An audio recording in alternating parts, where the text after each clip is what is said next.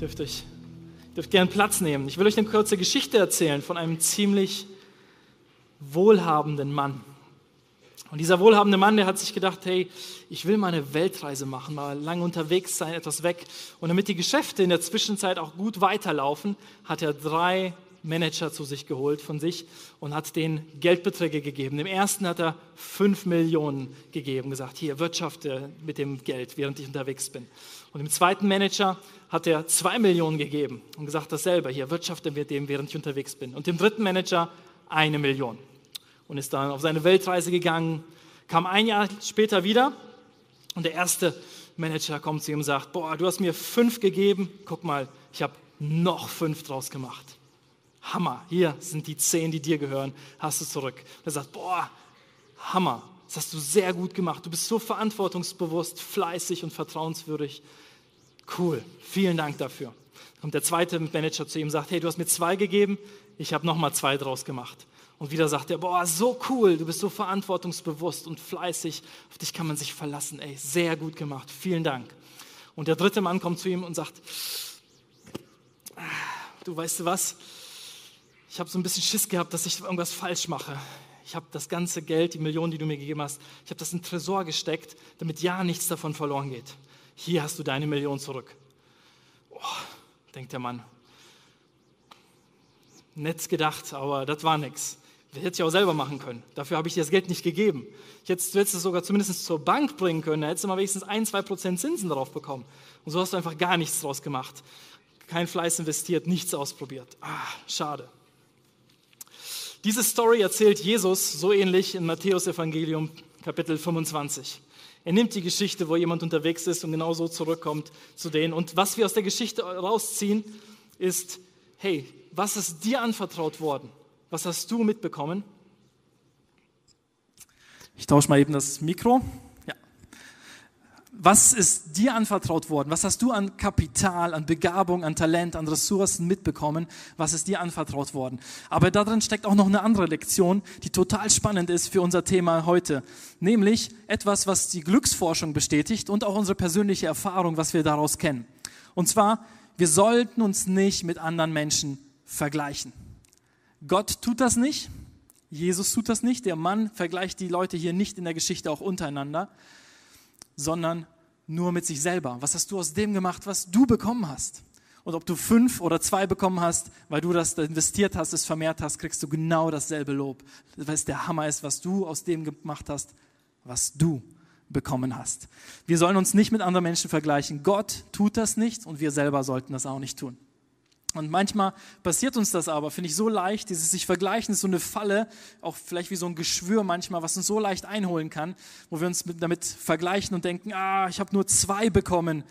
Ah, und jetzt habe ich, wenn ich nochmal zwei draus mache, ich weiß nicht, ob ich richtig zufrieden damit sein kann. Der Gegenüber, der hat fünf gekriegt. Der macht auch noch fünf draus. Jetzt hat er schon zehn. Jetzt ist der Abstand zwischen uns noch größer geworden, statt es abgenommen hat. Mann, der andere haut immer mehr raus. Der ist erfolgreicher als ich oder ähnliches. Ich glaube, so ein Vergleichen in irgendeiner Form fällt uns total leicht, uns mit anderen zu vergleichen. Und ich glaube, das ist einer der Gründe, warum schon in den zehn Geboten, zehn Gebote sprechen unser Menschsein so an, was uns ausmacht, wozu wir tendieren. Die letzten Gebote darum gehen, nicht neidisch zu sein auf das, was andere haben.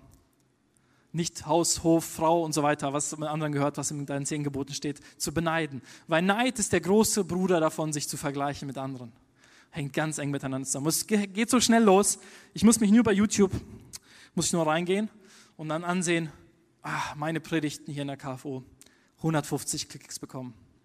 Die anderen Pastoren, die haben 500. Manche sogar bis zu 1500. Aber ist noch gar nichts, weil der Tobi Teichen vom ICF in München, der kriegt locker 5.000 bis 10.000 für jede seiner Predigten zusammen. Johannes Hartl, der macht locker 100.000.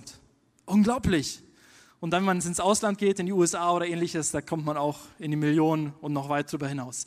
So schnell kann das gehen, sich dann zu vergleichen, denken, hey, hm, ist ja nicht so ganz gelaufen. Aber Jesus vergleicht in diesem Gleichnis niemand, nicht die Leute miteinander, sondern nur mit sich selber.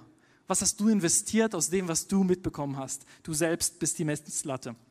Und eine andere Bibelstelle aus Galater drückt das so aus. Wer sich für wichtiger hält als die anderen, betrügt sich selbst.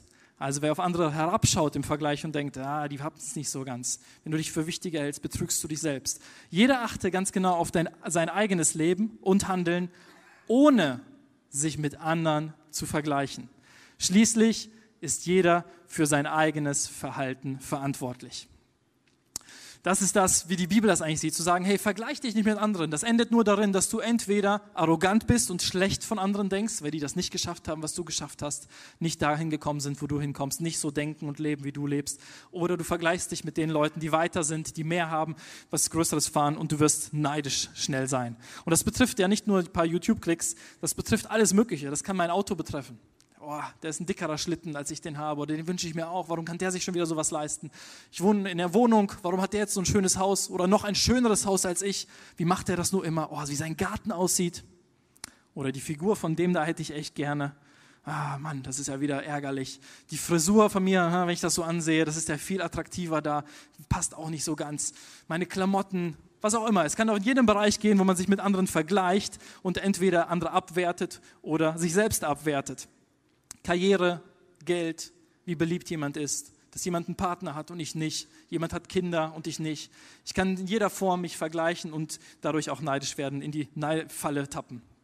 Aber Gott wird mich nie fragen, oder Gott wird dich auch nie fragen, warum bist du nicht ein mehr wie Andreas Trebusch geworden? Ein besserer Andreas Trebusch oder also ich oder der Arthur Siegert, unser besserer unser Pastor hier, der Hauptpastor. Warum bist du nicht ein besserer Arthur Siegert geworden oder ein besserer Mark Zuckerberg, der Facebook gegründet hat? Das wird Gott dich nie fragen, das interessiert ihn gar nicht, weil das nicht du bist. Du bist als Original geschaffen und er will nicht, dass du die Kopie von irgendjemand anderem wirst. Andere gibt es schon mehr als genug. Gott wollte dich so, wie du bist. Er wollte dich haben. Einige von euch kennen vielleicht das Bild hier mit den Tieren, die vor dem Baum stehen. Der Mann sagt zu den versammelten Tieren, damit es fair zugeht, bekommen alle dieselbe Aufgabe. Klettern sie auf diesen Baum. Ja, ist für den Affen kein Problem, aber als Goldfisch oder Walross oder sonstiges vielleicht doch nicht ganz so von Vorteil. Wenn wir das so sehen, denken wir, ja, lächerlich. Macht ja überhaupt keinen Sinn, die Tiere so miteinander zu vergleichen. Aber wir Menschen machen das manchmal untereinander. Nur weil wir zur gleichen Gattung gehören, gleiche Gattung Mensch, denken wir, wir können uns so eins zu eins mit anderen vergleichen und immer mit anderen messen, wie wir abschneiden.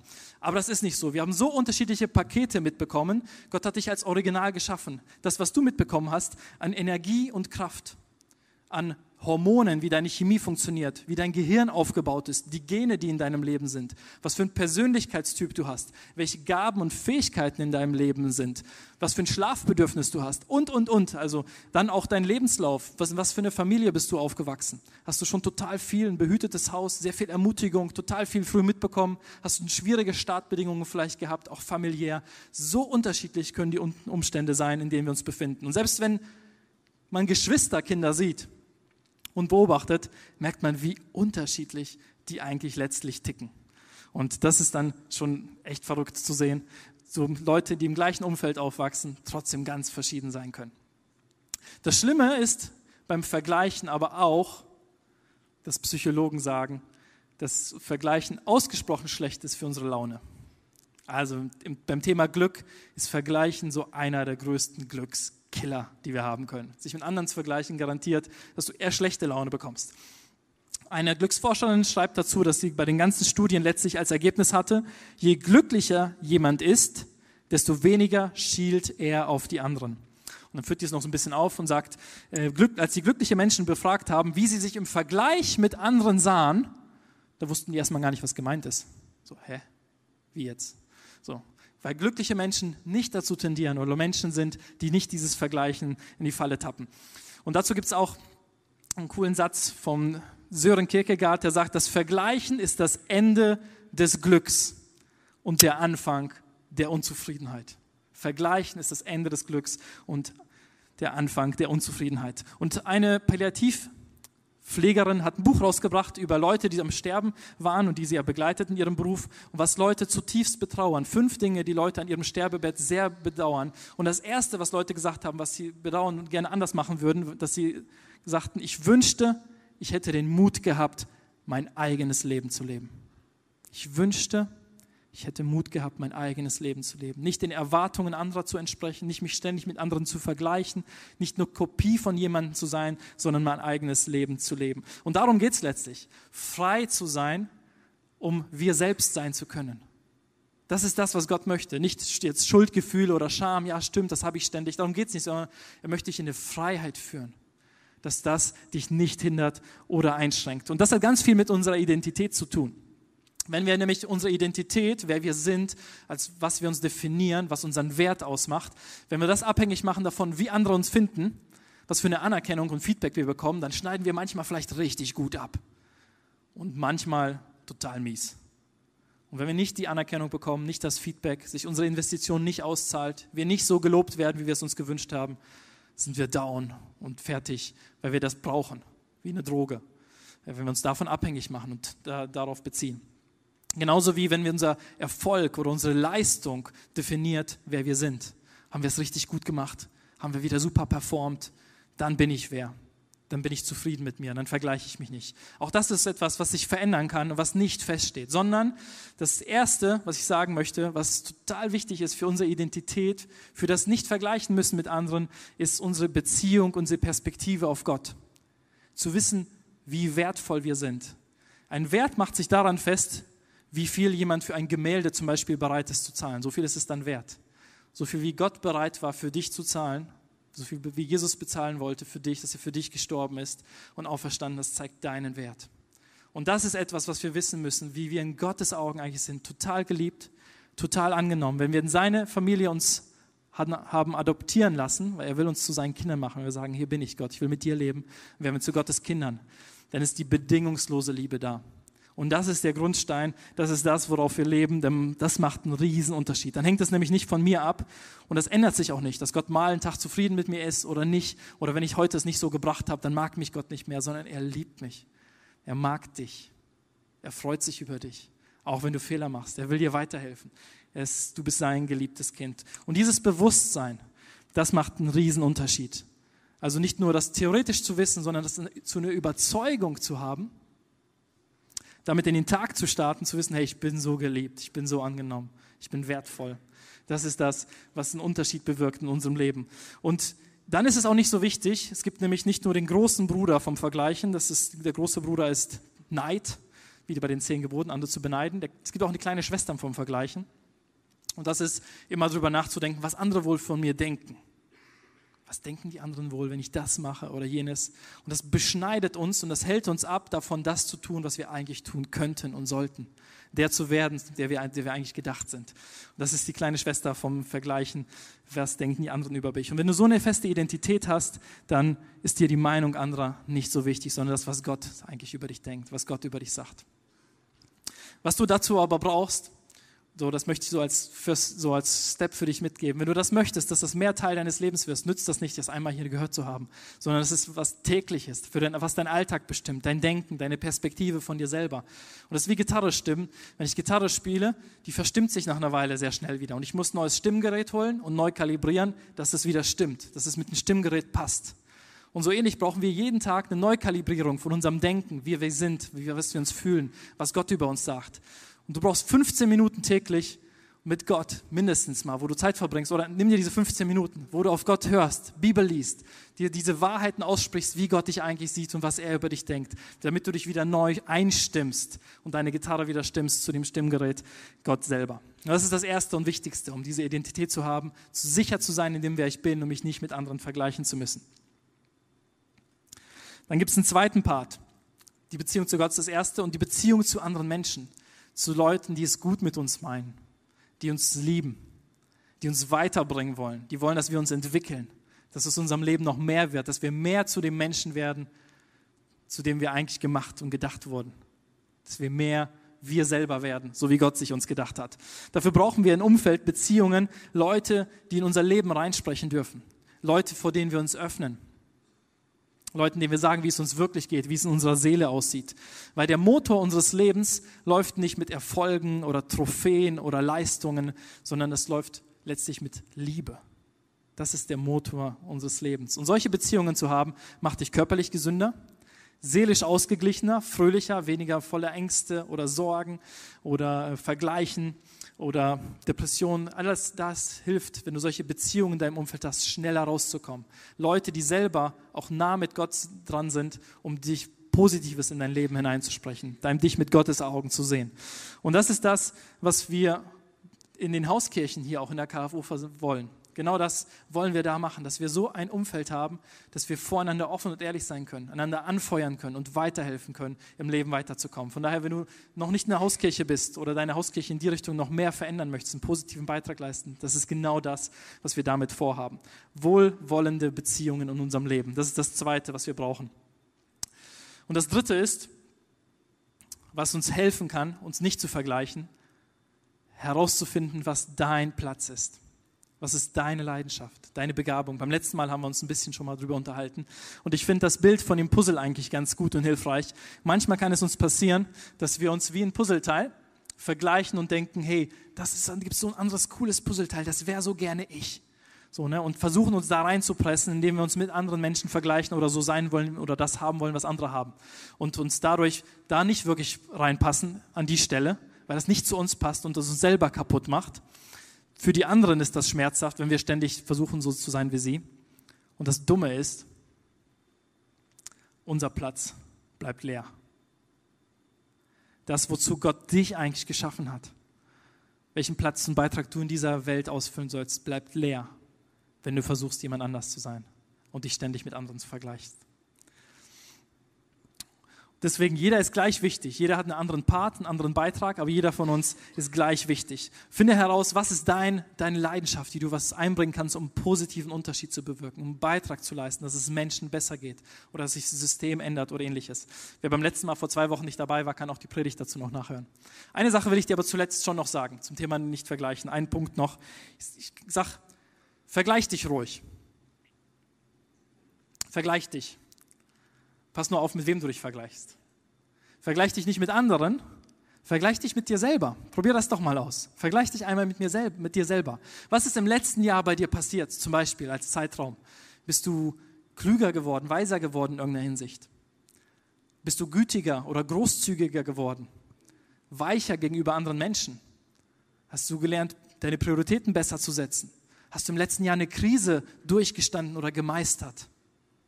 Und, und, und. Also was entwickelt sich in deinem Leben? Wo wächst du? Wo kommst du selber weiter? Das sind die Dinge, mit denen du dich einmal vergleichen kannst. Also was mit dir selber? Mit dem, was holst du aus dem, was dir zur Verfügung gestellt ist? Was machst du daraus? Das ist etwas, was du machen darfst, weil wir unterwegs sind, zu wachsen und eigentlich zu der Person zu werden, die Gott sich gedacht hat, als er uns gemacht hat. Jeder von uns ist als Original geboren worden. Viele sterben als Kopie. Und das ist nicht das, was wir wollen, sondern werde die beste Version von dir selbst mit dem, was Gott sich gedacht hat. Und es ist völlig in Ordnung, sich auch von anderen inspirieren zu lassen, Vorbilder zu haben und zu gucken, hey, das ist auch noch möglich, aber sich nicht damit denen direkt zu vergleichen. Das macht einen Unterschied. Vergleich dich mit mir selber, aber beschränk dich auch gleichzeitig nicht durch deinen Vergleich mit dir selber. Wenn ein Kleinkind jetzt sagen würde, was gerade so am Krabbeln ist, ah, ich bin einfach nicht fürs Laufen gemacht, ich schaffe das nicht, ich kann nur krabbeln. Wäre eigentlich lächerlich. Oder so oh, reden, wenn sich das Kleinkind denkt, ist nicht so mein Ding, das kann ich nicht. Das werde ich wahrscheinlich nie können, weil ich konnte das ja noch nie.